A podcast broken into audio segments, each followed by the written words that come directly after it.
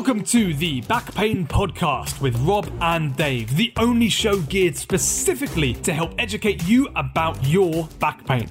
We talk to the experts to bust the myths, break down the science, and give you all the top tips for living pain free. So, if you're driving to work, tidying the house, or even laid up at home in pain, we have something for everyone. Hello, podcast family, and welcome back to another episode of the Back Pain Podcast. I've been looking forward to today's episode for a really, really long time, and our guest is one of mine and Dave's favourite authors. Donald Robertson is a cognitive behavioural psychotherapist and author. He specialises in the treatment of anxiety, chronic pain, and in the relationship between ancient, ancient philosophy and modern psychotherapy, and has written extensively on both topics.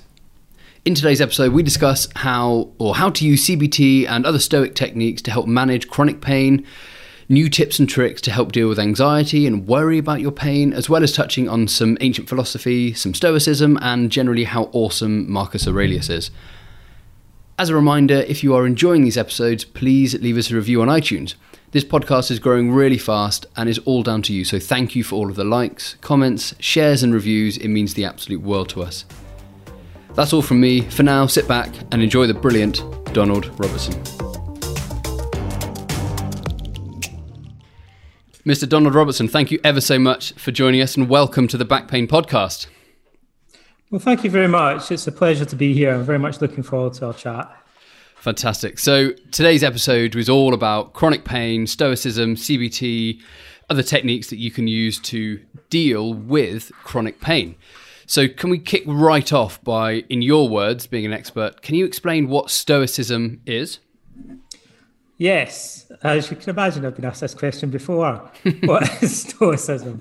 Um, so, well, first of all, where did it come from, right? So, it, it's a Greek philosophy. It originated in 300 BC. It was developed by a Phoenician merchant who was shipwrecked at Athens called Zeno of Citium. And the most, it lasted for nearly five centuries as a kind of flourishing school in Greece and then Rome. And the most famous authors who come from the Roman imperial period, whose writings actually survive today, because only about 1% of the Stoic literature really survives, are Seneca, Epictetus, and Marcus Aurelius, the author of the Meditations. And also a kind of honourable mention goes to Cicero, who's a, a famous uh, Roman orator who knew a lot about Stoicism, although he wasn't himself a Stoic, so he's one of our main sources as well. So that's who the Stoics were, and what they believed was they were very much influenced by the earlier philosophy of Socrates, and they believed um, that virtue is the only true good, or if you prefer, what they mean by virtue, arete in Greek, is a kind of moral wisdom. Uh, so they believed there's a kind of wisdom that makes everything else in life good, and that's really the most important thing that we should be trying to develop. And so it's really fundamentally, it's a big philosophy. It's fundamentally a moral philosophy, an ethical worldview, but the key thing is that uh, the main consequence, the main corollary of that is that it leads to kind of emotional or psychological resilience. Because if someone genuinely believed that wealth and reputation are relatively indifferent, and what really matters is their own character and the way they cope with events in life, then that's going to make them much more emotionally resilient in the face of loss, uh, poverty, um, bereavement, and the sort of misfortunes that we encounter in life. They're going to be much more psychologically self reliant as a consequence of that. So it's a moral philosophy that has these profound psychological implications. That's why it's become popular again today. It has. There's been a big resurgence in, in Stoic philosophy kind of in the last, I don't know, what would you estimate, the last kind of 10, 15 years or less? well, you know, I feel like uh, one of these um, like uh, kind of hipster dudes that says I was into this band before they became cool.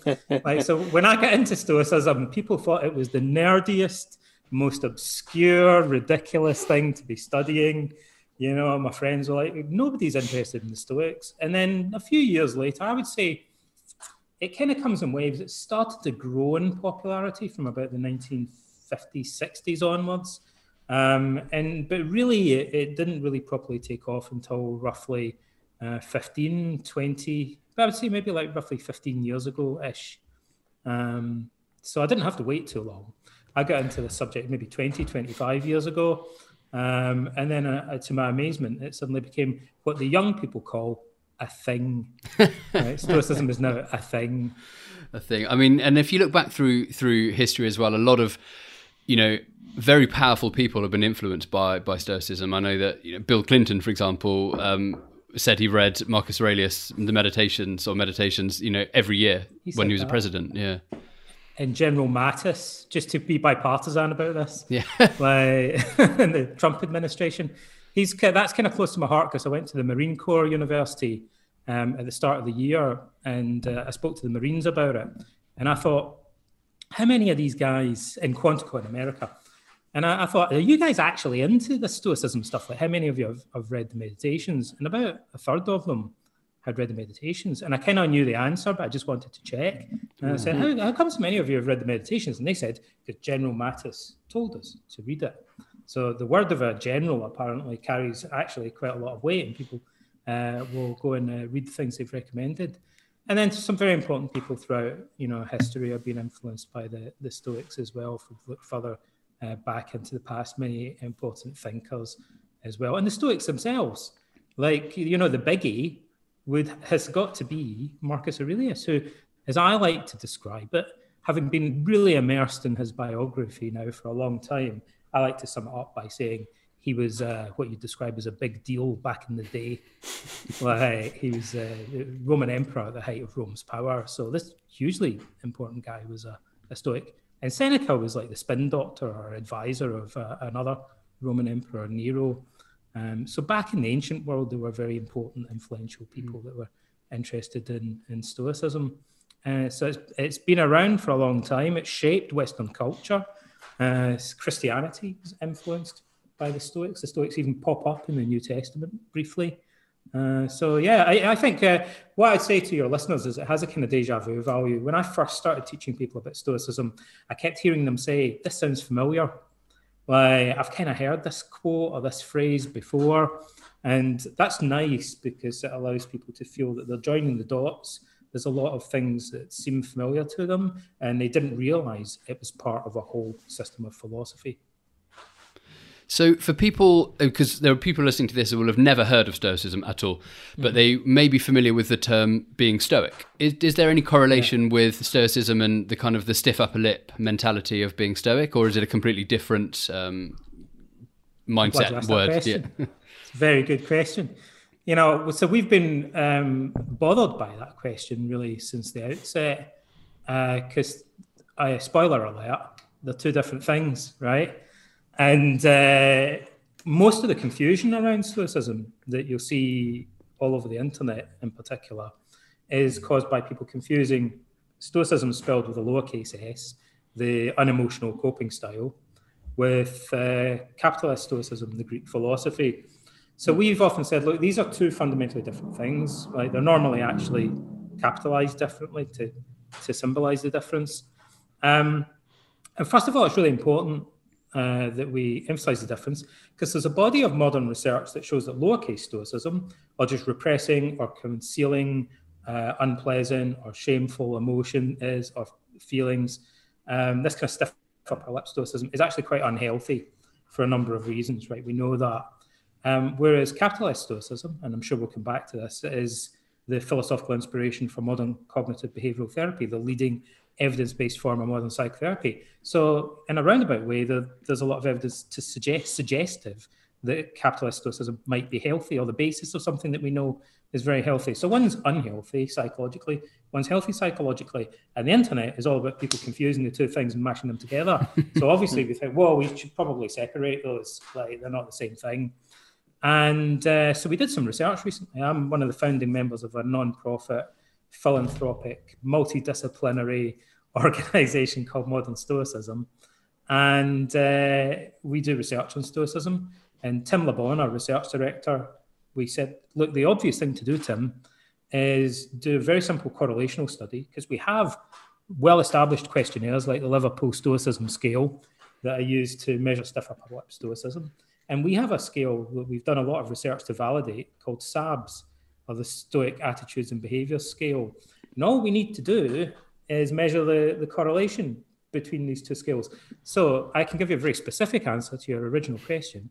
which is that there is no positive correlation uh, between these two things statistically. And in fact, Tim found a small negative correlation between them. So, if anything, people that repress or conceal unpleasant emotions are less likely to be following the principles of Stoic philosophy in their life.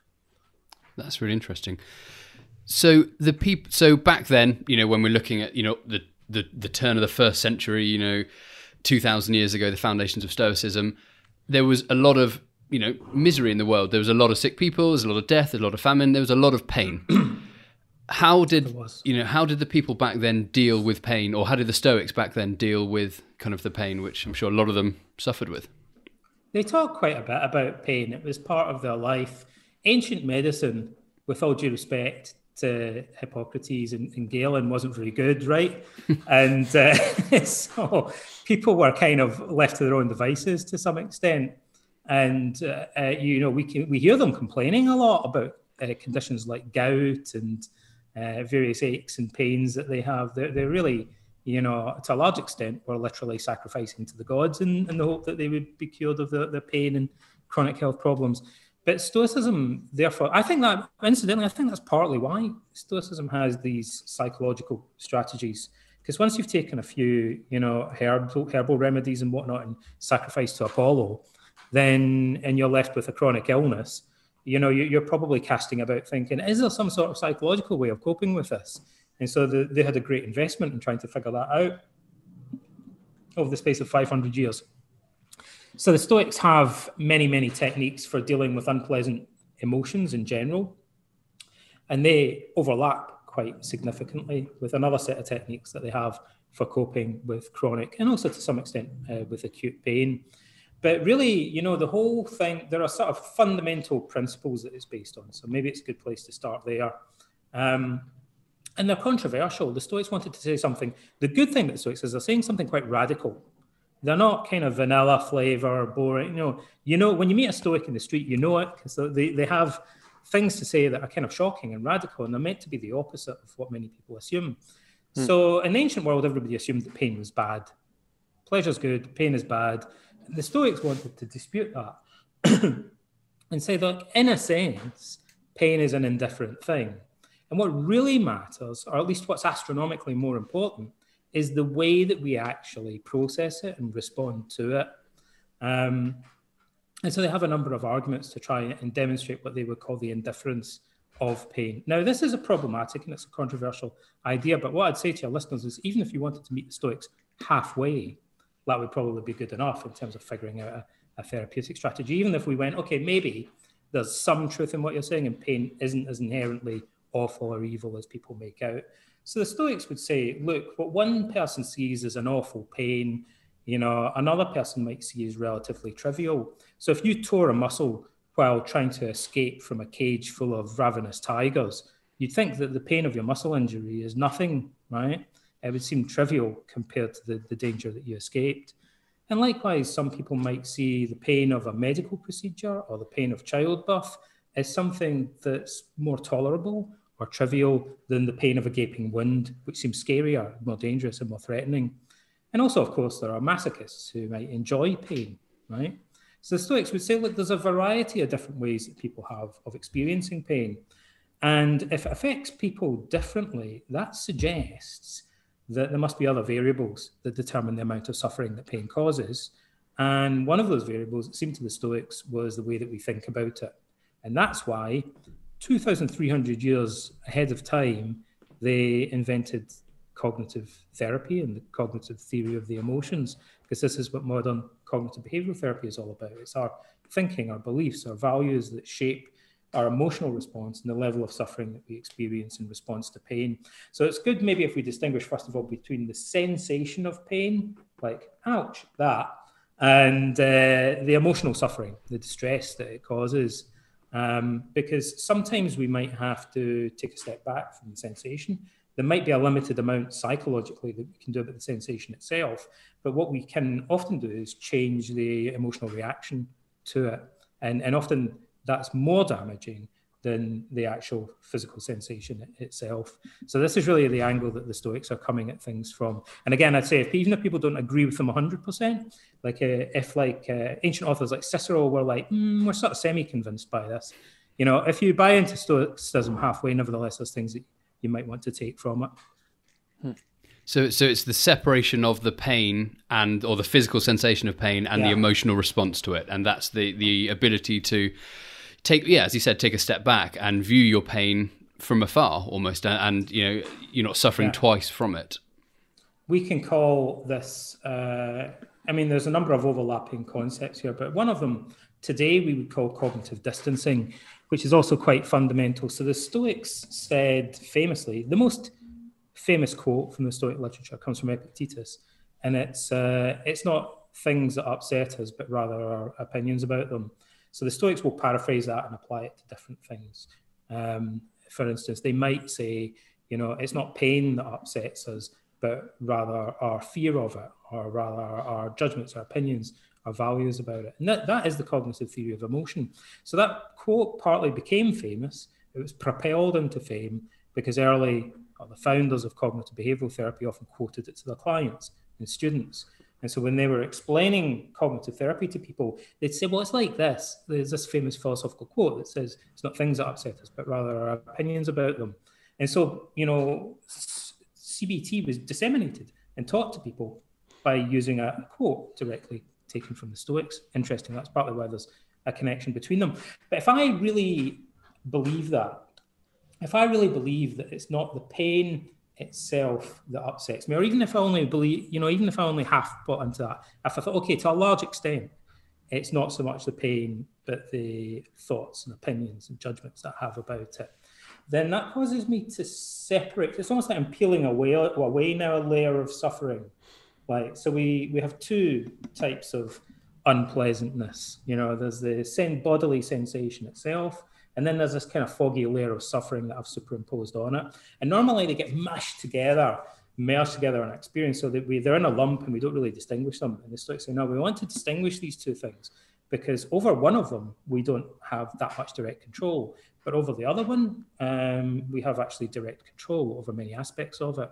And so this dovetails with another fundamental principle of their philosophy, which is that we should, well, the Enchiridion, or the Handbook of Epictetus, the most famous Stoic teacher, I should say it begins with the sentence, some things are up to us and other things are not, right? Now that's curious because it's a truism. That's like saying some things are big and other things are small, right? I mean, it seems like a silly thing to say, but it's psychologically important because we often confuse the distinction between things that are up to us and things that are not. And the Stoics think that by clarifying that, drawing a clearer line, between things that are up to us and things that are not, learning to be more resigned or more accepting towards things that we don't have direct control over, and taking greater ownership and responsibility for things that we do control, then we'll be more adaptive and healthier, and our, our lives will ultimately be more fulfilled. So, like um, the way I would describe it, my, my area of specialism is actually anxiety disorders.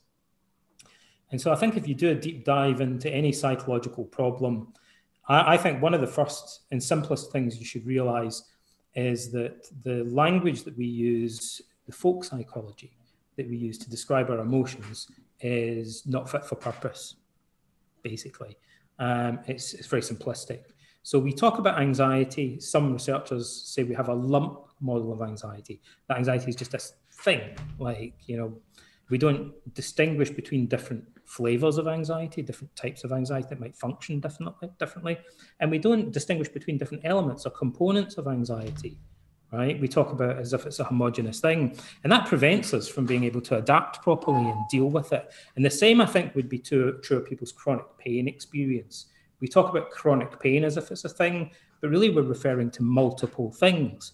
And there are many distinctions we could make between the cognitive uh, physiological, affective, cognitive aspects of pain psychologically. Um, but the main one that the Stoics want us to, to make is to distinguish between the voluntary and involuntary aspects of the pain experience. Because if we fail to do that, we won't even understand which levers we could be pulling.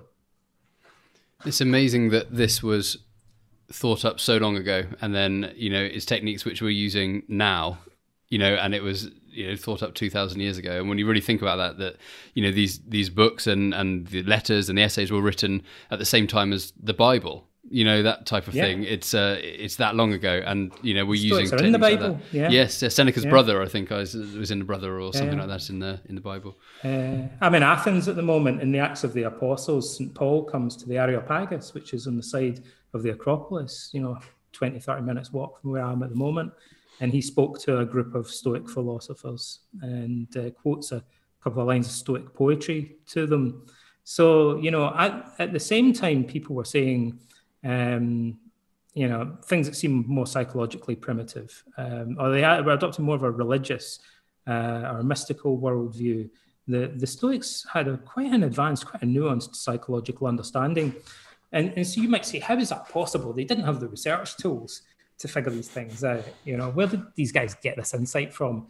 And I think it's in part that they just had a very simple realization, which is that, um, you know, as I said a moment ago, our uh, the language that we normally use is not fit for purpose and that we have to make more fine-grained distinctions. And normally we don't bother to do that. But the Stoics made an effort to improve their vocabulary and to make finer distinctions between different psychological constructs. And that allowed them to think much more clearly without even having the aid of, uh, you know, questionnaires, surveys, and modern research, still st- statistical methods, clinical trials, and things like that. You know, they just debated things, reflected on them, thought them through, and clarified their language and, and made it more sophisticated and more accurate, which allowed them to to think more clearly about how we uh, do therapy. So obviously, you are an expert in in CBT, um, and that is you know, cognitive behavioral therapy, and that is an evidence based approach for you know numerous different conditions, with chronic pain being one of them. It's recommended by the NHS and NICE guidelines, and, and all sorts of different uh, you know evidence based guidelines. So can you you know overview sum up the, the, fundamentals of CBT, and then maybe we can get into kind of the differences between CBT and stoicism. Yeah, that's a good place to start actually. So cognitive behavioral therapy is actually not one thing either. Funnily enough, having talked about the lump theory of emotion, he says a lump a lump model of CBT. So we talk about it as if it's a thing, but really it's a bunch of different things that we group together. Lots of different therapies and protocols, and they have certain common ground. Um, so the, they're a combination of more cognitive approaches, more thinking-based approaches to therapy that uh, address our beliefs and opinions, and then more um, approaches that are more based on our, our behavior um, from behavioral psychology using using principles of conditioning and so on. So there's a couple of different philosophical psychological traditions that feed into what cbt is. It's actually quite diverse and it's evolved a lot in particular over the, the past few decades. So the standards approach to cbt is based on this idea that it's our thinking to a large extent that determines our emotions. So the first thing a client would normally do in traditional old school CBT is to, you know, having done an assessment and so on, um, they'll monitor the thinking. So they keep a little rec- record or a diary of their thoughts, actions, and feelings. So in particular, when they get really upset or feel overwhelmed, they write down where and when it happened and what the thoughts were that were going through their mind and what they actually did and the emotions that they were feeling. And then so they begin to reflect on what the relationship is between thoughts, act, actions, and feelings. And the real the import of the cognitive model I would explain as follows. Albert Ellis, who's one of the pioneers of CBT, used to explain it like this. So clients will come into therapy and they'll say, I get really depressed, I get really angry, I get really anxious. And then they'll usually talk about how damaging that is. So it's ruining my marriage, it's affecting me at work, it's destroying my overall quality of life. It's been going on for a lot of years. I've tried everything and nothing works. Um, and then clients will reach a point where they feel stuck, having described the depth and the breadth of the problem. And they'll usually say, Listen, I know that this anger or anxiety or depression is doing all this harm. It's a terrible thing. I need to do something about it, but I can't help it, they'll say. It's just how I feel. And that's a disavowal of responsibility, or it's an expression of feeling stuck or helpless. And Ellis would say, but it's not just how you feel, it's also how you think. because thoughts and feelings are not two separate things, they're intertwined. And when someone feels anxious, for example, to a large extent, their anxiety is constituted of the belief or expectation that something bad or dangerous is about to happen and that they won't be able to cope with it. Um, and when someone is angry, to a large extent, their anger is composed of the belief that someone else has done something that they shouldn't have done and they deserve to be punished as a consequence. And once we articulate what the underlying beliefs or patterns of thinking are that constitute our emotions, we can start asking ourselves is that actually true? Is it an overgeneralization? Are we jumping to conclusions? Is there evidence for or against that? Is it inconsistent with other things that we believe? Are we contradicting ourselves? Is it a helpful way of looking at things or is it unhelpful? Would other people look at the situation and interpret it differently? So I describe that as once we recognize that it's not just how we feel, that feelings are thoughts, right? Because thoughts have truth value. Thoughts contain information that can be wrong, like it could be mistaken. At that point, something magical happens. It goes like this, something like this. Like the toolbox pops open that contains a whole armamentarium of cognitive therapy techniques. So now we can start going, well, we can start evaluating, like questioning uh, those underlying thoughts in, in many different ways, right? I'll give you a very simple example. Freud and early psychotherapists thought that panic disorder was virtually untreatable. Uh, they used to think that it was a, a, bit of a waste of time if you put someone on a couch and ask them about their mother. That, that doesn't really tend to do that much for people with agoraphobia and panic attacks, right? But in the mid 1980s, there was a revolution in the treatment of panic disorder. Um, a cognitive behavioral therapist called David Clark developed a, a protocol that had suddenly had a, a very robust, uh, very high success rate.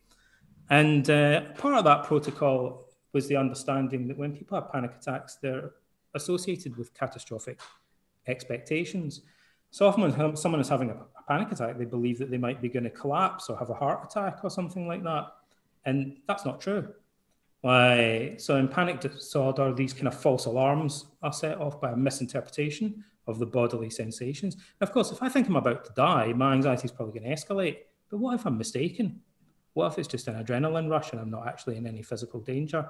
So, cognitive therapists help people with panic attacks by disproving that catastrophic expectation, getting them to reflect on the evidence, to test it out in practice, um, until they start to perceive the sensation of panic, similar to pain, to mm. bring it full circle. You know, panic attacks are horrible. It's an unpleasant sensation, but it's not catastrophic. So, taking away that extra layer of catastrophizing and the value judgments and the worried thinking you know, leaves us with just a moderately unpleasant physical sensation. And actually, I'm going to now jump ahead, and this is a spoiler in a way to something that we'll probably come back to. So the people say, okay, we're taking away this second layer of suffering, but then we're still left with the original problem, right? Which is the the unpleasant feeling. But what if it turned out that all this baggage all the worrying about it and catastrophizing and the you know the, the fear and anger and frustration like that we had about our hearts beating rapidly or you know the, the pain that we're experiencing. What if all of that which is partly under voluntary control not everybody experiences um, their heart racing in a catastrophic way? Um, it, we could get, we could stop it. We could get rid of it. We could unlearn it perhaps. What if that to some extent is actually contributing to maintaining the physical sensation. It may or may not be, right? In some cases, it seems when you get rid of all of that extra baggage, that the if you're lucky, you know, there may be some actual reduction in the frequency, duration, or intensity of the uh, distressing physical sensation as well. We can't guarantee that; it's not directly under our control, but sometimes that happens. And and you know, chronic pain flare ups or acute pain flare ups are very similar in, in ways to panic attacks. People get very, yeah. you know, whether you you know people in chronic pain that we see, you, they sweat a lot. For example, when you know it's a, it's a fight or flight reaction, your autonomic nervous system mm. kicks off, and you know the the hallmarks are very similar. People get breathless, they get anxious, they get nervous, they get sweaty, mm. and all the all those things. So, and often that is that fear of what is going to happen. Um, you know, rather than the fear that yes, they're obviously in, in agony at the time, but it's also the thought of what they're not going to be able to do, or the thought of what could happen in the future if this is going to stick around for life. I guess. Yeah, for sure. I mean, there. I mean, I, do you know what? I'm just going to rattle off a couple of pretty meaty points. I think because it might be useful to your listeners. So we're kind of doing a bit of a deep dive now. Let's do a deep dive into some of the kind of thorny questions, right? I so, like how might this actually affect the sensation? So, all right, I'm going to rattle off a list here, right? Number one, there's some research that shows that when people are in a heightened emotional state, they report sensations of pain as being more intense, right? So the very fact that your brain is in an emotional state might actually cause you to perceive pain as being more painful. Particularly, we know that when people are depressed, if you give them a pain stimulus, they'll, they'll report it as being more severe than, than people who aren't experiencing depression. So dealing with emotional state might actually alleviate the intensity with which you experience the, the physical pain sensation, possibly. It's like a magnifying glass or something. Also, more specifically, uh, and maybe kind of related to that, we know that when people are anxious, they do this thing called threat monitoring, where their scope of attention narrows and they put perceived threats under a magnifying glass. So you know, if you have a, a physical symptom or a pain that you're really upset about and you've used danger as worrying or threatening, it's like you're sending a message to your brain that says, pay more attention to that thing. So your brain will go, oh, oh, apparently the conscious mind says this is a big deal. Like it's quite worrying. Like it's a horrible thing. It's upsetting me. I should be paying a lot of attention to that, right? It's obviously a threat. So then we put it under the magnifying glass and we literally allocate more attention to observing our pain. Um, and that's potentially going to make us experience more of it. You know, we're always, you know, because we put our brain into a state where it says, keep monitoring that. Well, maybe we don't want to continually be monitoring. Maybe we want to just get on with life. But as long as we're angry with it or upset about it, our brain is going to automatically think that it needs to keep looking at it you know, poking it, monitoring it, potentially drawing it to our attention. So not only will we feel it is more intense, but we're going to be paying more attention to it more frequently. Um, another problem is that when, in some cases, particularly chronic back pain and things like that, for example, muscular tension might be an issue. And when people are angry or anxious or upset and also engaged in threat monitoring, often it leads them to kind of tense up physically more. And so the emotional reaction that we have to physical pain might be heightening bodily chronic body tension that might indirectly also be contributing to the pain sensation itself and maybe other physical health symptoms, right? So in some cases that might be an issue as well. And another reason that we might want to deal with this is that the emotional suffering that pain causes can interfere with our overall quality of life. Um, so when people are depressed, for example, they tend to become socially withdrawn and they give up activities that they previously took pleasure in. Well, if you're spending more time at bed or uh, at home, you're not socializing, you're not doing sports or hobbies and things because you feel too depressed to do them. You know, those are all things that would potentially take your mind off pain in a healthy way. And not for everybody, everyone's pain is different. But for some people, depression causes them to become more withdrawn in a way that psychologically amplifies the experience of pain because they're left sitting in an armchair all day, like you know, struggling with it, rather than going out and taking walks or socializing with people, because they feel they say I feel too depressed to do it, or too anxious, or too frustrated, or whatever to do things, which might actually have a beneficial effect in moving the, the mind off the pain. Finally, one more thing, uh, another reason. Um, so I said that there's this problem with threat monitoring when we become upset. Um, we put pain under a magnifying glass. Even if the sensation of pain stays the same, it might, in a sense, there's a there's another respect in which a sensation can be diluted, and that is if it's combined with a lot of competing sensations. So if I've got a pain in my little finger and I just focus on that like a laser beam and it's all that I'm thinking about, then the pain seems more intense, even if this if the sensation is constant. But if the same time there was a beautiful woman kissing me, or somebody's offering me a million dollars or something, I might simultaneously be aware of the pain in my finger, but now it's diluted by competing pleasant sensations. And so, if I, but also in general, if I'm able to broaden the scope of my attention so that I'm taking in more of life, the pain might still be there, but it's in the corner. Maybe the same intensity of pain, but uh, it's now part of a much richer and more complex tapestry of experience. So it's just one sensation, you know, in among many others. It doesn't have to be the only sensation uh, mon- that I'm monolithically experiencing. But to do that, we kind of need to snap out of the, the state that we get into when we're suffering from chronic pain and train ourselves voluntarily to broaden the scope of our attention. And that's actually what we do when we're happy and creative and healthy and flourishing. We, we tend to be taking in uh, an awareness of, of, things more widely. Um, and we'll probably talk about this, but the Stoics have some strategies for training to, us to do that. I guess that's another reason why pain is often worse at night. And uh, as clinicians, this is something we get asked a lot. And people say, you know, why is it so much worse when I'm when I get into bed at night or the early hours of the morning? You know, and yes, there are lots of other reasons for kind of night pain, which we've discussed in other in other episodes. But one of the reasons is that there's nothing else going on, and you lie there in the dark, you know, in the middle of the night. There's no one else to speak to. There's nothing else to take your mind off it.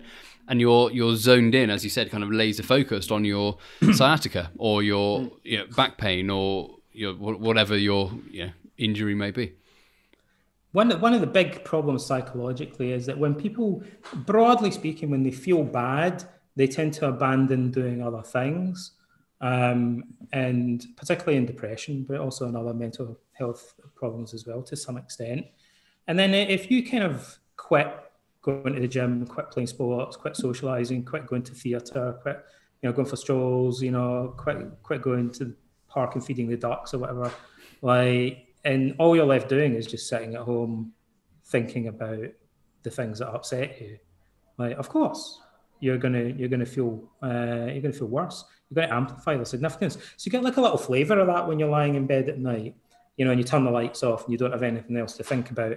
It could be pain but also you know anxiety often gets worse late at night. People with generalized anxiety disorder we call it pathological worrying you know, often they worry most at night when they turn the lights off and close their eyes, and, and now suddenly all that they've got to focus on uh, are the anxieties that they have about the future. Um, you know, people with depression often get, you know, severely uh, depressed early in the morning. They wake up and can't get back to sleep because they're just lying morbidly ruminating about things in their life. Um, but it's harder to do that when you're on the move you know, when you're busy and you're active, when you're engaging with life and your attention is focused outward, you know, we have to be careful in therapy. And again, I'm sure we'll probably touch on this more later, but we're not suggesting that people should distract themselves from pain. Like, certainly for chronic pain, that's often, um, that can be uh, a, a counterproductive strategy, like, or at least it's kind of hit and miss you know but i think there's a difference between trying to avoid thinking about something and just giving yourself a wider range of things to think about. Like so that your pain is just one thing you know it's part of a much more full like and, and, and varied life rather than thinking oh, i've got to try and block this out somehow. The exception that i'd make to that i think is in certain forms of acute pain um, or if somebody's having a medical procedure uh, or dentistry or something like that you know like maybe distraction uh, might be a viable short-term strategy. Um, in some instances. Uh, but in the long term, distraction techniques often backfire. Mm. At least that's a, you know one of our main kind of issues. One of our main concerns in cognitive therapy is uh, getting clients to think carefully about that. That's interesting. I like the deep dive, and that's uh, definitely what what we're about. So obviously, you know, Stoicism has roots in CBT. You know, although it didn't, mm. it wasn't a direct kind of you know ancestor of it. You know, it's got its, its roots embedded in it. There are lots of similarities, but there are also lots of differences as well, kind of between them both. Can you discuss some of the you know what they aren't and the differences between them both? yes, they. Well, it's going to start off by sounding like I'm stating the obvious, but often the mo- the obvious is the important. Um, Stoicism is a philosophy. CBT is a therapy people say, I know that already, Donald. Why are you telling me that? Well, it's important, right? Because Stoicism has a much broader scope. You know, Stoicism's for life. It's not just for Christmas. It's about changing your whole worldview, right? It's a bit like a religion or a yoga would be a better analogy. Like Buddhism, maybe it's an entire worldview. And that's both its greatest strength and greatest weakness, you know, um, because in a clinical setting, it's difficult. I said earlier that Stoicism was based on a set of values. Well, one thing we're not supposed to do in, in therapy, although therapists actually do this all the time, I believe, in, in roundabout ways, mm. they're supposed to be value neutral and not be it's certainly indoctrinating clients into a particular religious or philosophical worldview or a set of moral values, right?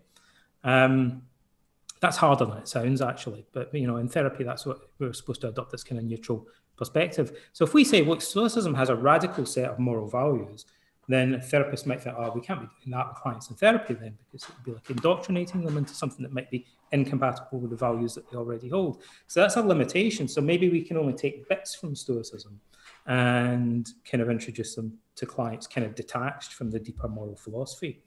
Um, but that weakness of Stoicism becomes a strength in other contexts because for people who happen to agree with the values of Stoicism or are willing to consider them, it offers them something. And this is, I never dreamt that I'd be saying this. You know, I I, I feel a little bit of a turncoat and see from the CBT community in a way for saying this, but Stoicism can offer clients something that CBT or any other type of psychotherapy can never offer them, um, which is something that shatters the walls of the consulting room and really uh, transforms their entire life. Um, you know, CBT, you go in a consulting room or whatever, you know, you meet with somebody for a few months and then it's supposed to end. And maybe you take some of those strategies with you and you continue using them. But it's not intended to transform your whole personality and philosophy of life.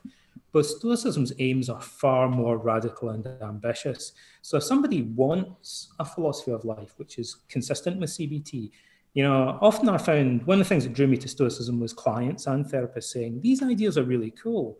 I feel like we should be making more out of them somehow. Why do we only apply them to specific problems? Shouldn't it be the same principles apply to life in general? And then what would happen if you took the cognitive theory of emotion and some of the other insights of CBT and transformed them into a whole philosophy of life? Well, you'd end up with something that looks like Stoicism, basically. You know, so the advantage that Stoicism has is because it does something which we're not kind of not really allowed to or supposed to do in the in the therapeutic relationship. It can offer people something far bigger, bigger, far deeper, far more radical in that respect, if they're interested in that, if they want that. And I think I, I like to describe it as the, the, the kind of great hope or the holy grail of mental health research. You, will say, Donald, those are strong words. What's the holy grail of mental health research? I would say, well, it's, it's obvious in a way. Like the, the holy grail of mental health research is that prevention is better than cure, because we've spent uh, a century or more, pushing a century and a half, uh, looking at clinical uh, therapeutic methods, remedial methods for treating diagnosed mental health problems. Um, and we, we're only in the infancy of researching uh, prevention techniques, which we tend to call in psychology emotional resilience training, uh, psychological resilience training. So Stoicism has actually got therapeutic aspects to it, uh, remedial aspects to it, but mainly it's a preventative philosophical approach. It's a resilience building approach, and that's one of the reasons it's it's it, it's got a big future in psychology because increasingly, um, you know, we realise that there's a limited amount that you can do in one-to-one sessions in particular. Even Freud, who was wrong about most things, uh, even Freud realized that one-to-one uh, psychotherapy is kind of prohibitively expensive. Um, it's not very cost efficient, right? You can't do this for everybody. Uh, so, you know, we have to look at group work and preventative approaches using groups and e-learning and things like that. And that that I think is uh, you know one of the great potentials that Stoicism has. And now it raises a very interesting question. You asked me what's different from CBT. Maybe you were thinking of techniques and strategies, but I'm looking a little bit more at the meta level, if you like. Um, this is going to sound odd as well, but one of the first things that struck me about Stoicism, I'm going to put this kind of glibly, so bear with me on this, right? I, to this day, have never met anybody who has uh, Albert Ellis or Aaron Beck, founders of CBT, um, tattoo, right?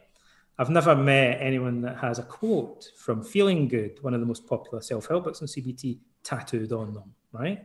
You wouldn't believe how many people, they keep sending them to me on Twitter and stuff, have Marcus Aurelius tattoos, right? So you think, what on earth has this got to do with CBT for chronic pain, Donald? Well, I'll tell you, right?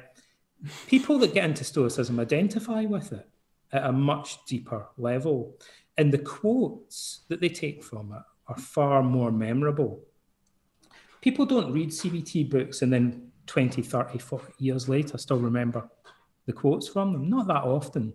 But people read Seneca and Marcus Aurelius and they're quoting it for the rest of their life because these were some of the finest writers of antiquity. It would be as if Shakespeare wrote a book on CBT, you know. And so modern, I, I say that because modern psychotherapists and psychologists really find it hard to understand this. They think, can't we just take the techniques and get rid of all the kind of ye olde worldy language and stuff like that? And then we'll just write our books about it and we'll kind of sanitize it and rehash it in modern terms. And I would say to them, well, maybe you're throwing the baby out with the bathwater because maybe some of the beautiful language, which has been curated by history for 2,000 years, has psychological importance. Maybe people find it much more relatable, much easier to remember, um, and it has a more of an emotional connection with them. So, again, in terms of long term resilience building, I think that, funnily enough, the aesthetic quality, the, uh, the beauty of the, the writings of Seneca and Marcus Aurelius in particular um, have a, a, profound psychological value. And, and so we're also, we're doing, we started doing some research at three month, four month, hopefully soon at one year follow up on the effects of Stoic training. And we're, we're actually, we're, we're getting some good empirical data in that regard as well, surprisingly good actually. So, you know, but it's early days yet. Um, so those are differences. I think Stoicism has this more long-term, more lasting appeal, and uh, you know it's more of a generalized approach. So CBT is diagnosis specific. So actually, I, I would always recommend CBT to people who have a diagnosable mental health problem. Um, but Stoicism it really at- approaches things in a more generic uh, way. So it's better, more I would say, for self improvement but there's obviously an overlap between these two things. But if you have panic disorder, go and have CBT for panic disorder. There are specific protocols for that that we, we know are effective. The Stoicism kind of, and same with chronic pain, have evidence-based CBT approaches for chronic pain, other evidence-based approaches, but, but Stoicism can provide a context for that. Hmm. So I guess then that brings us on to kind of the crux of this, which is for the people listening who are in pain now, and they're sat here thinking, okay, brilliant, what do I do? And so, what are your kind of you know takeaways you know for people with pain um, whether that's from kind of stoic techniques or cbt techniques you know other things which they can do today or within the next few days and weeks to help them manage or deal with their pain well some of them we've kind of touched on already so i'll i'll just try and tie them into more specific techniques so in therapy i would say we have we should distinguish between the general strategies and specific tactics or techniques, right? And so we've been talking more, at more strategic level, more general level. Um, so we talked about the dichotomy of control, for example. I would say that people who are experiencing a problem like pain, for instance, it will benefit them to a surprising degree to sit down and think about their experience and maybe get a bit of paper if they want and draw a line down the middle. So they've got two columns, and in one column at the top right, uh, up to me, another one not up to me. And then just write the aspects of the problem that are not under their direct control, and then the aspects that they have direct control over. And uh, you know, again, spoiler alert: like the the Stoics say, you know, the stuff that the only stuff really that's under your direct control are your own voluntary actions. So if you can separate out what you're doing from what's happening to you, like it's like uh, you know allowing the, some some water with mud in it that's all been shaken up, and now you're allowing it to settle and separate. Like so, doing a little two column technique like that can be can be useful. Um, and then focusing on the aspects that are under your control and encouraging yourself, as we'll see, to actively radically accept the aspects that aren't under your direct control. Um, cognitive distancing, I mentioned separating your value judgments, your thoughts, uh, realizing um, that your way of thinking is coloring your perception of external events. Uh, there are many techniques that we have to help people make this subtle psychological shift. It's a little bit hard to describe sometimes, but one very simple technique is if you're thinking this pain's unbearable, for instance. Um, Aaron Beck compares that to wearing rose tinted glasses. So it would be like you're wearing rose tinted glasses for a long time, and then you think, oh, that guy's pink, that house is pink, that car's pink. And then somebody comes along and knocks the glasses off your face, and suddenly you realize, oh no, it was the glasses that were pink.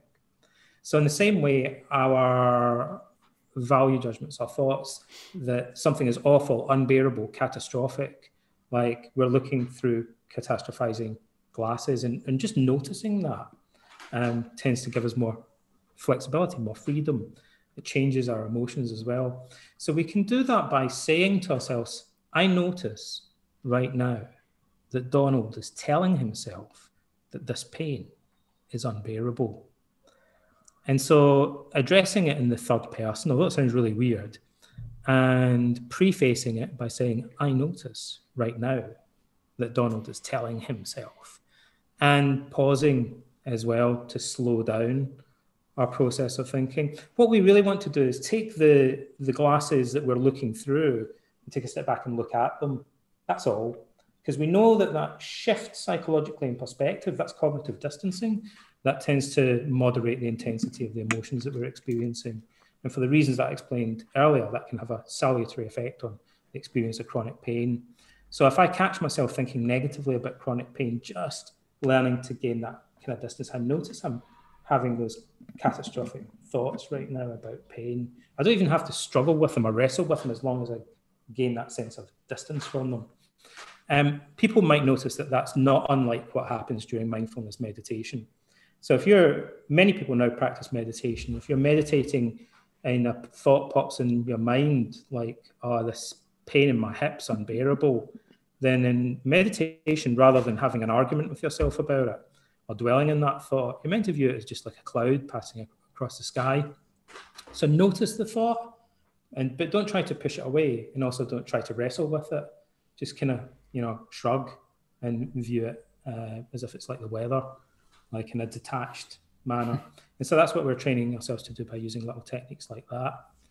Um, similar to that is kind of objectifying the pain. So the Stoics have this technique called objective representation, um, where they try and view what's going on almost like a, an ancient physician would writing notes.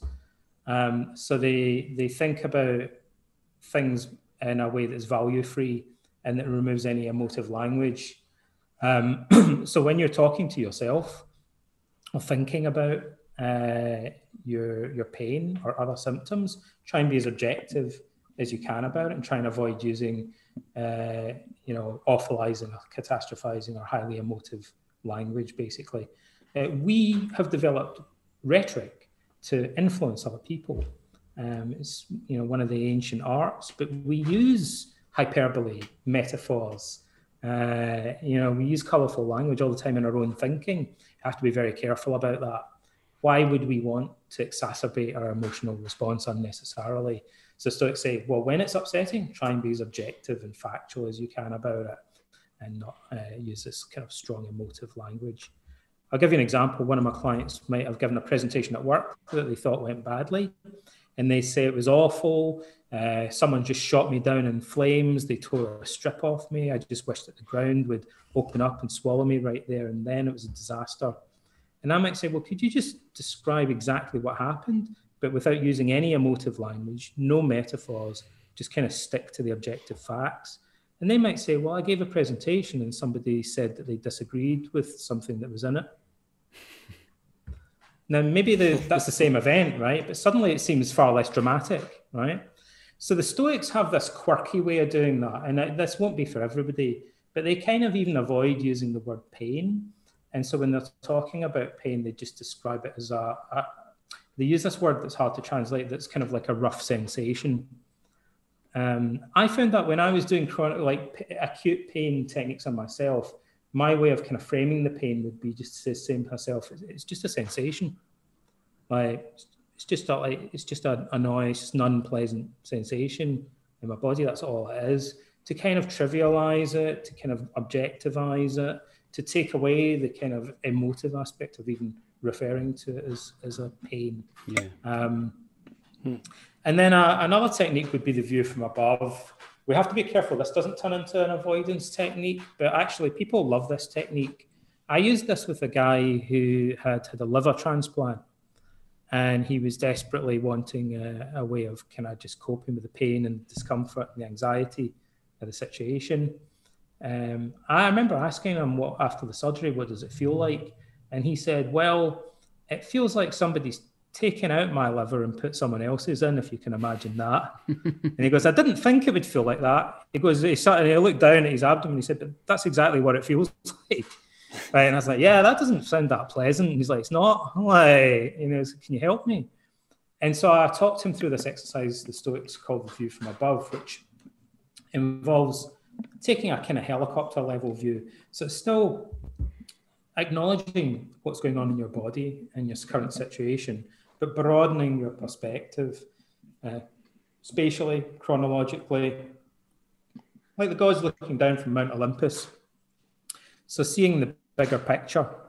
And again, like I said earlier, that's the opposite of putting things under a magnifying glass. So you can still think of the pain, but you're also thinking about a wider world and lots of other things going on around you. So it would be like the pain is like a drop of dye that you've dropped into a big tub bucket of water like it's still there, but it kind of gets diluted along with all of the many other varied stimuli, sensations that you're now taking in because you've broadened your perspectives. You're not removing it, you're not avoiding it, like, but you're simply adding in a lot of other competing stimuli alongside it that will take away the intensity of it. So, view from above, you just imagine that you're looking down on things from high above.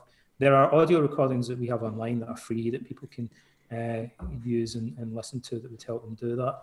And then finally, like this, again, a little bit, there's more of a knack to this. I'm sure maybe you talk about this as well in your podcast, but learning ways of actively accepting pain um, can be very powerful. Um, and abandoning the psychological struggle against it is a kind of mental gymnastic. It's kind of a knack that we can learn. The Stoics have many metaphors for this. They say imagine that there's a dog tied to a cart and uh, there's one dog that tries to run in the opposite direction and resist, but it ends up being dragged along roughly beside the cart anyway.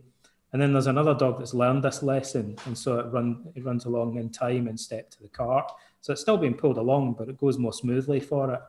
And so they say when we're experiencing an unpleasant situation or a pain, we can either be constantly fighting it, struggling against it internally, in which case we're making it worse, or we can learn to let go of the struggle against it and actively almost welcome or accept the sensation. There's a kind of knack to doing that. It's a little bit tricky to describe, um, but that often alleviates the suffering.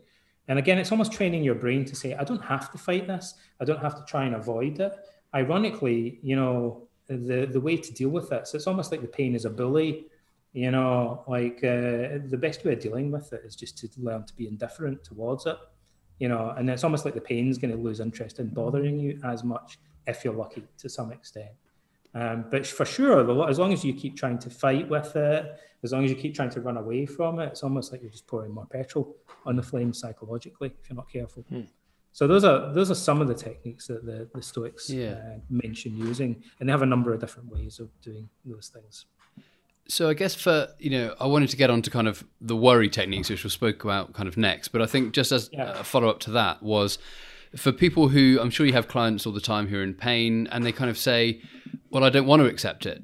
You know, I, I want to get rid of it." You know, what's your kind of response to, to that? Well, I mean, first of all, in psychology, we distinguish between emotional coping and practical problem solving coping. So either you deal with the external problem, the physical symptoms of pain, or you deal with the way that you're responding to them. If you can have a medical procedure that cures the problem or eliminates it, or there's a medication that removes the pain, um, and there's no, you know, there isn't a significant downside to doing that, then of course that might be a better option. if there's an easy, practical solution to it, then take that. But if you have to live with pain, then you might as well learn how to live with it wisely, basically. Uh, and even if you have, you know, it's going to take time to find a practical solution to the pain, then you might as well, in the meantime, learn to live with it wisely so that you minimize the suffering. And then, as we mentioned earlier, also, sometimes but not always, because it's not entirely predictable, by letting go of the suffering and learning to accept your pain, you may actually find that your experience of the pain diminishes as a consequence. For the, you know, the pain may become less intense, it may be less frequent, why it, it might dominate your thoughts less as a consequence of learning to accept it. You know, the, the paradox often is it's by accepting things that we get rid of them sometimes. And it's by struggling against them or trying to avoid them that we, we attract them. The, the other metaphor the Stoics use is they say it's like in the ancient world if there were a pack of wild dogs, like if you turn around and try to flee from them, it's probably just going to make them run after you. You know, like you've got to kind of like they say, you know, if you were, whereas if you were to act confidently and approach them, they might back down and leave you alone. Um, so sometimes it's by accepting things that we get rid of them. The other metaphor the Stoics use, which is more familiar to them, because they did a lot, they all did wrestling and boxing and the Pancratium. And so they say obvious, it seems obvious to them that when they were training to do these martial arts, like if you just kind of cower in the corner and try to defend yourself, you might end up getting beaten up a lot more than if you actually uh, advance and fight against your opponent. Um, so attack is a form of defense right? And so sometimes trying to protect yourself just means that you get hurt even more. And so this is the paradox of acceptance. Mm. Sometimes we actually uh, get rid of things uh, more easily by accepting them yeah. than we do we do by trying to actively struggle against them. Fantastic, thank you. So then that brings us on to kind of worry and worry around pain, and it's something which a lot of people have often when once the pain's gone and they're worried about it coming back and they're anxious about you know the pain coming back and then they're going to be where they were 12 months ago. And i know you've spoken before about the worry chair and i find that i found that really really interesting. And i would like to kind of yeah so i'd like to kind of like to hear your techniques for managing worry and anxiety around you know the possibility of relapses yeah. or flare-ups and bits like that. Well let me so I'll say something about the nature of worry yeah, I'm gonna. I'll do a very quick deep dive into worry. It's one of my favorite subjects, and then we'll talk about very simple practical technique for coping with it. Right. So imagine that you we're all sitting around the campfire, right, and someone's telling a horror story, but ghosts and vampires and werewolves and stuff like that, and it's dark, right, and I'm getting super into it, right. I'm hanging on every word. I've lost track of time completely absorbed in the story. The hairs in the back of my neck are starting to stand up because it's getting pretty spooky. Even maybe my heart's starting to beat faster. My face is starting to turn pale. The other guys have noticed, like so it's getting pretty scary. So I'm so into the story, it's having a physical effect on me, even though I know that it's total BS, right? It's just made up. It's a fairy story, right? But as uh, you know, simultaneously, Rob, you're sitting listening to the same story that I am, um, and you're just bored because you think uh, the guy that's speaking's got a funny accent and that's kind of distracting you. And you think, I don't really like the way he's telling this story. Like, it seems a bit repetitive. So you hear the same words, but you're not really engaged with the content of the story in the same way that I am, right? And that could spoil a theatrical performance for some people if they can't get into it in the same way. But I'm going to say that worrying is like a horror story that you tell yourself and so there's two ways of responding to it. You could be listening to the same words and be lost in the story, immersed in it, like someone that's completely engrossed in this campfire story. But or I could be like you, who's just sitting listening to the worries and thinking, not this old BS again. Like you know, this is I've heard this old story. I'm I can I'm happy to listen to it like noise in the radio in the background, but I'm not really getting into it in the same way that Donald does. Like it's not really affecting me physically or emotionally. We call that fusion. It's kind of like the opposite of uh, distancing. So you would have cognitive distance. You're kind of hearing the, the whole story, but you're not really getting uh, getting lost in the, the meaning of it. Whereas I'm completely fusing it with reality, you know. And the other way I would describe it is so worry's like a horror story that you tell yourself you can either get really into it and buy into it, or you can do it in a kind of detached way where it's just a bunch of words that don't really affect you. Or you could also view worrying as a kind of evil self hypnosis. Like it's kind of like you're doing self hypnosis, but in a really crazily harmful and destructive uh, way. And I think just kind of realizing the power of worrying in that respect can help people to pay a bit more attention to the way that it's actually functioning. And that can be one of the things that helps them to snap out of it. It's like a trance, right? Um, and so those are the kind of meta things I'd say about worrying. So how do we learn to snap out of it? Um, we shouldn't try and suppress or avoid our worries because often that leads to this paradoxical rebound effect. It just magnifies the scariness of them. Um, uh, but we shouldn't get completely entangled and immersed with them either. We need to learn mindful detachment towards them. Like the guy that's listening to the story but isn't really getting into it, right? One way to do that is postponement. There are many ways to do it. This is just one of many. So the first thing is that you have to spot when worrying is happening. That's crucial. For many people, that in itself might be very powerful. So normally we don't really notice when worrying is beginning. So it takes a bit of training and self-awareness and mindfulness to catch it early. And often if you catch an emotion early, you can kind of nip it in the bud or derail it before it really even escalates properly, right? Um, now, we know some people believe that they have to worry about things when they pop into their mind. So I said earlier, we need to distinguish between the voluntary and the involuntary. There's aspects of worrying that are involuntary and aspects that are voluntary. So the initial automatic thought uh, might be involuntary. You might say to me, Oh, Donald, I, I've just been to pay my electricity bill. And I might think, Oh, damn, I haven't paid mine. I totally forgot to pay my electricity bill this month. Right. So now you've just gone and introduced this thought into my mind. It wasn't my choice you said something that reminded me of it. But now I have a choice about whether I continue to ruminate about it or not. And maybe I think, well, it's time for bed. Like, it's not really an appropriate time for me to be sitting going over and over this in my mind. So people that pathologically worry often don't realize that it's normal to set aside thoughts and that there's a difference between postponing a thought and avoiding it completely. So when you avoid it, it's almost like you think, no, this is too scary, I can't handle it. Like, whereas you postpone it, you think, I will think about this, but at a time of my choosing. Like, you know, I'm the boss of my own mind. I'll come back to this later. Now, that's normal if you try to get to sleep. Like, because most people, when they try to get to sleep, a thought pops into the mind spontaneously. Oh, suddenly I remember, haven't paid that bill. Then most healthy people that are functioning well will go, well, think about that tomorrow. It's bedtime. It's not the right time to think about it now. Um, and so you should be feel perfectly entitled to do that whenever an, an automatic thought pops into your mind, you should say, I will think about this, but at a time of my choosing. And that would be true if you were engaged in any activity that required attention. So you might be giving a wedding speech and you suddenly think, uh, oh my God, I've got this lump in my, you know, maybe I should get, go to the doctor and get this thing uh, looked at that I've suddenly got. Um, you think, I can't be thinking about this now. I'm in the middle of giving a wedding speech. You'd be perfectly entitled to say, yeah, I'll, I'll deal with that later, right? It's normal, right? So we train people to develop this cognitive skill of postponing thinking about things. So whenever any worry comes up, they might just write in one or two words what the topic is, strange lump on my shoulder, or whatever it is, not paid, haven't paid bill. Write down a bit of paper, put it in your pocket, and then think, I will think about this, but at precisely 7 p.m. this evening, after I've watched EastEnders or whatever, and you know, like I've had my cup of cocoa, I'll sit down in my favourite worrying chair I'll put on my funny little worrying hat, like, and uh, I'll maybe play my, my my worrying music in the background, and I'll, I'll sit down and uh, have some worry time, and I'll keep it confined to like half an hour. So I'll give it a good half hour to sit down and consciously and deliberately think about the the thing um, that was previously trying to hijack my thoughts. Now, probably half the time, or for some some people, ninety percent of the time, when it comes to the worry time they should say to themselves, does this still seem important?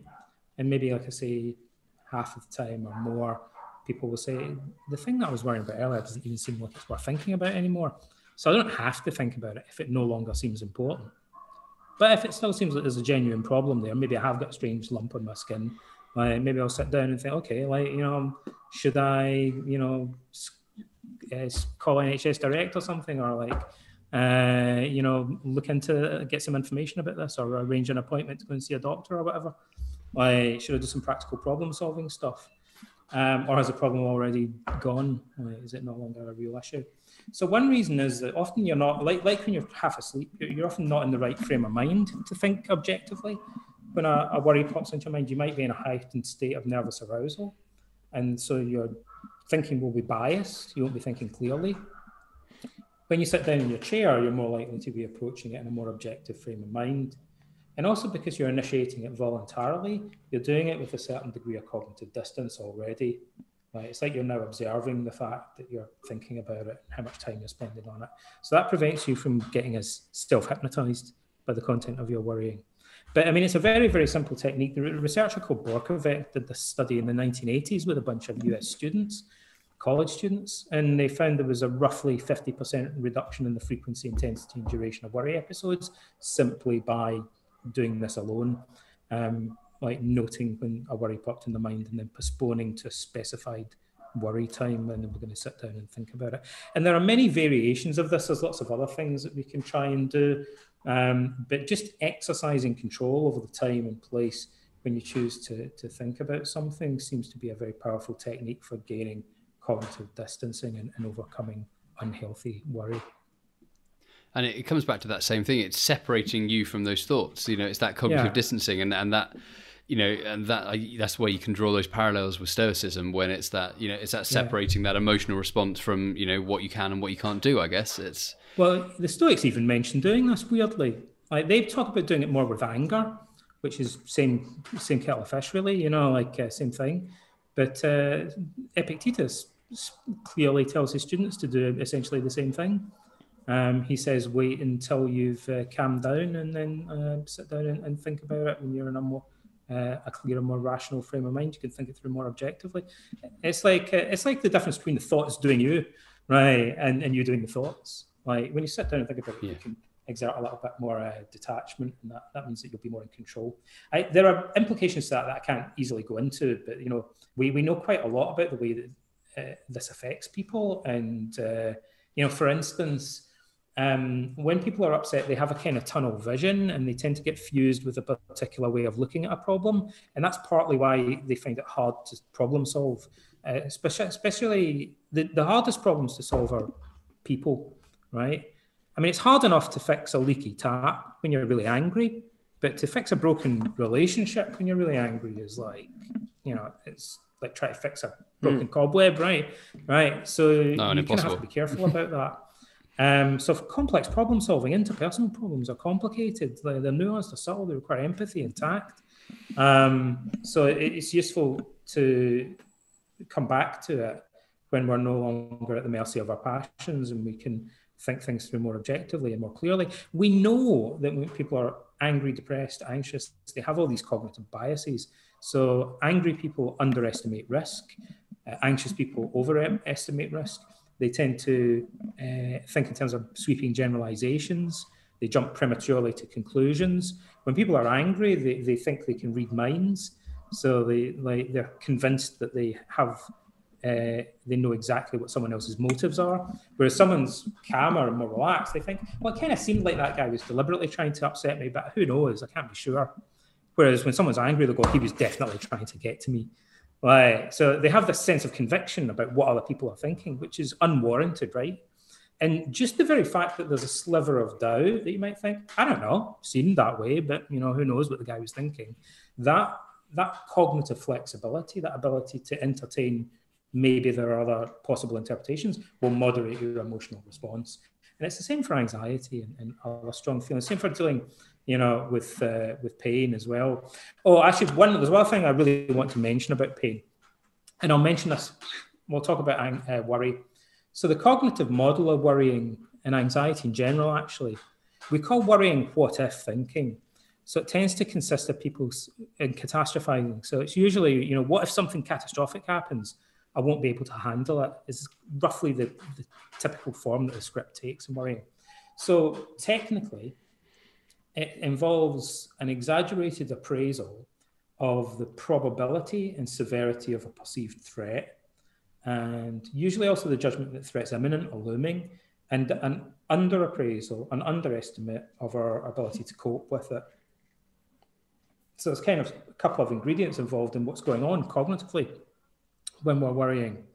Um, so the exaggerating threat is one side of it, but the coping ability is very important. Uh, with pain and with anxiety and worry in general, one of the things I'm actually more interested in is the the, the poor the poor self-efficacy and the poor appraisal of coping. So when people are really worried, they tend to kind of say things to themselves like, How will I cope? How will I handle this? And what they're implying is, I've no idea how I'm going to handle this. Um, and so they're kind of talking themselves, hypnotizing themselves into a state of confusion and disorientation. Like they're almost paralyzed by fear, by worry, right? And so sometimes people have described worrying as toxic problem solving. Uh, when people worry, it's like they're trying to engage in a, a tight style of thinking that we call prob- creative problem solving, but they're doing it really badly. Like, so they're telling themselves that they're going to be incapable. They're telling themselves that they, there's no conceivable solution.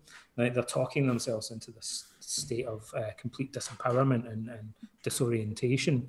And what you tend to find is that when people are more relaxed and they gain more distance, um, they might say, listen, this is a bad situation. This pain um, is a serious problem. Um, but maybe there are still things that I could try. Maybe there are ways that I can like cope with it better. Maybe there are possible practical solutions that I can continue to investigate. Like, and that's not how people talk when they're worrying. Like when they're worrying, there's nothing that I can do. Like what could I try? Like they feel hopeless and helpless. Um, and just that other frame of mind that says there might be some things that I could do tends to be indicative of a more calm and a rational coping response. You know, and you when as soon as someone says that, you know that guy's not worried as much. Like he doesn't sound as anxious, right? So that's what we want to kind of get to. Even if there's not a perfect solution, the perception that there might be things that are worth trying will tend to moderate your level of anxiety. Amazing. Thank you. So I think that kind of brings us just past the hour. So I mean, there's kind of one last thing. I don't want to take any more of your time. So uh, one last thing I kind of wanted to ask you, which is what, who do you feel would benefit most from this type of approach? You know, is there a particular type of patient that um, benefits most from this, or can anyone with any kind of chronic pain, anxiety benefit from CBT, psychotherapy type approach? I think. Um I mean, I think potentially, potentially, I think anybody can benefit from CBT because it's targeting very general purpose psychological skills. We all have the ability um, to do these things. That said, um, people who are more highly, one of the most, um, the strongest predictive variables, I'm thinking back to my days when I was more immersed in research and psychotherapy, uh, motivation, obviously. Um, we know that people that are more highly motivated, and the, in fact, are more likely to, to benefit from using psychological techniques like that. Now, there might be things that we can do to enhance their motivation, um, but motivation is a key factor. And also the extent to which people are psychologically minded. Um, so, uh, people who are kind of interested in psychology and uh, reflect on their thoughts and feelings and talk about them more maybe have an advantage in terms of benefiting from Stoicism and CBT and, and more psychological approaches like that. But I think in principle, everybody thinks, you know, everybody um, is capable of harming themselves through using negative thoughts and uh, unhealthy cognitions. So we all have the potential to undo that damage and to, to benefit from it. You know, but psychologically minded and highly motivated people, of of course, um, have an advantage in, in that regard. And people who are interested in philosophy and the classics are, of course, going to be the ones that are uh, are more drawn to, to Stoicism. Uh, so it might not be everybody's cup of tea. But the hmm. people that I find, you know, I can tell you right now, the people that get into Stoicism tend to say a number of cliched or stereotypical things to me. So these will be the people who say, um, I like Stoicism because I see it as a Western alternative to Buddhism. So people that are into Buddhism, I guess, and are looking for a kind of more Western alternative they'll say, I see Stoicism as a secular and more rational alternative to faith based religions like Christianity. So people who kind of like aspects of Christianity but are looking for something that's, uh, you know, uh, less religious and more like a philosophy. People say they like Stoicism because it's more down to earth and practical than academic philosophy. So people who kind of like academic philosophy but want something more practical are going to be drawn to Stoicism. And people say they like Stoicism because it's like CBT, but it's more philosophical, it's more of a worldview. So people who are into CBT but are looking for something bigger and deeper in scope are going to be drawn to, to Stoicism. So you know, maybe that, that helps to define the, the sort of individuals I think that are most likely to yeah. benefit from it. So, where can people go to find out more about this? I know that you have you have done a course or you've written a course on. Is, it, it's called a crash oh. course to Stoic pain management. Or I've forgotten the exact the exact right. phrase. Um, yeah, I mean, if they go to my my website, my website is just donaldrobertson.name.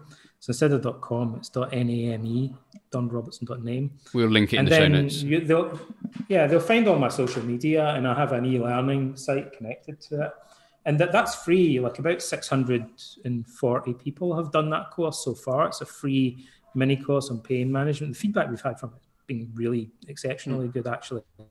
So people are welcome to do that and just kind of tell us, you know, what they thought of it. At some point, hopefully, we're going to get a chance to do an outcome study on it. We've been planning that for a while, um, but th- they can check that out. All my e-learning stuff actually is under learn.donaldrobertson.name if they want to just go directly.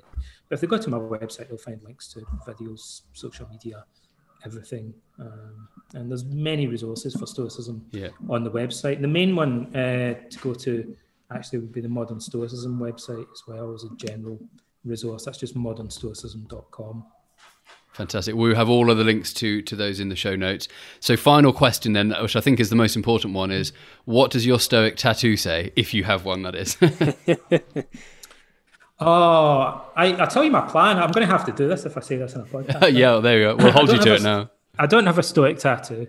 Um, but uh, oh, by the way, as an aside, I've spoken to a number of tattooists over the years who are interested in Stoicism as a way of helping their clients to cope with pain during having uh, while having large tattoos. That's a that's a whole nother podcast, right? Actually, I did a podcast for a tattoo parlor about Stoic Really? uh, techniques for pain management. Yeah, yeah. Like I, I'll maybe I'll, afterwards I can put you in touch with the guy. So um, I'm I'm going to after this I'm going to get a Greek tattoo, um, which is uh, uh, Milega uh, oimoi, if I remember rightly, in ancient Greek, which is a quote from Crates, the teacher of uh, Zeno, the founder of Stoicism. And it's I was looking for something that's really, really concise, right? So it just says, uh, "Do not say alas," like, "Do not do not say oh no." I like it. And there's another one that I like, which in Greek just says, "Nothing terrible has happened." Like, so those are my those are my Stoic uh, tattoos. I like those. But there's a yeah, there's a there's, someone sent me a whole Pinterest board that's that had like dozens of uh, guys with uh, Stoic tattoos. There are lots of them, lots of skulls and hourglasses and, Yeah. and Yeah, those yeah, type of yeah, things. weirdly. Yeah. A lot of people with Marcus Aurelius's face tattooed on I've them. seen that, yeah. I, I, I bet I bet Marcus Aurelius never expected that. yeah. People have have his heart on have his head right on their on their chest. That's too much. Fantastic. Well, thank you ever so much for joining us today, and I guess you know, thank you for taking out time out of your diary.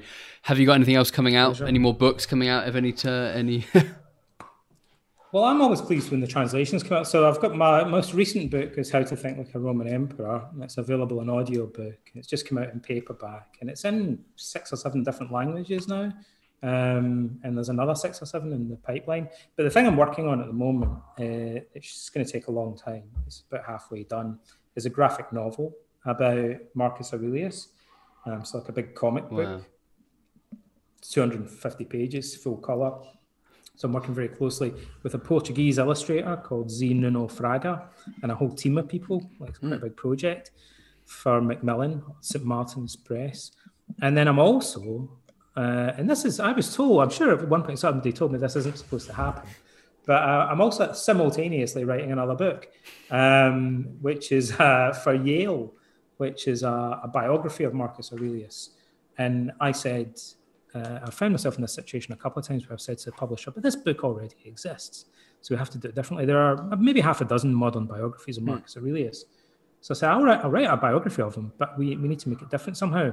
So I'm trying to approach it from a very different angle. And the way at the moment I'm thinking of starting it is by focusing much more than normal on Marcus Aurelius's mother and how she shaped his philosophy and kind of set him up for life to, to become a, a Stoic philosopher. Yeah. So that'll be out hopefully in about a year or so. It might actually come out before the graphic novel, perhaps. Fantastic. So I'm busy, busy at the moment. Very cool. Yeah, good. I'm glad to hear it. Speaking to us from Athens as well. So, again, thank you ever so much for, for taking the time. Um, it's been a fantastic episode. We'll put all the links for everything of your books, websites, and various courses in the show notes. Thanks everyone else for listening to us. It's a goodbye from me. Goodbye from Dave. Right. Cheers. Good. Thank you all. Goodbye. Goodbye, guys. Thanks for listening. That was a brilliant episode. I'm sorry I had to finish it at just over an hour. I could have listened for about another three more hours, probably. Donald is incredibly well versed and is clearly an expert on his topic, and it really comes through. And also, just a fascinating guy to talk to. As a reminder, all of his, a link to all of his um, blogs and websites, courses, books will all be in the show notes below. And if you have enjoyed today's episode or any other episodes, please share them with a friend or on your social media. You can tag us at the Back Pain Podcast on Instagram and at the Back Pain Pod underscore on Twitter, and let us know what your favourite parts of the show were or this episode was.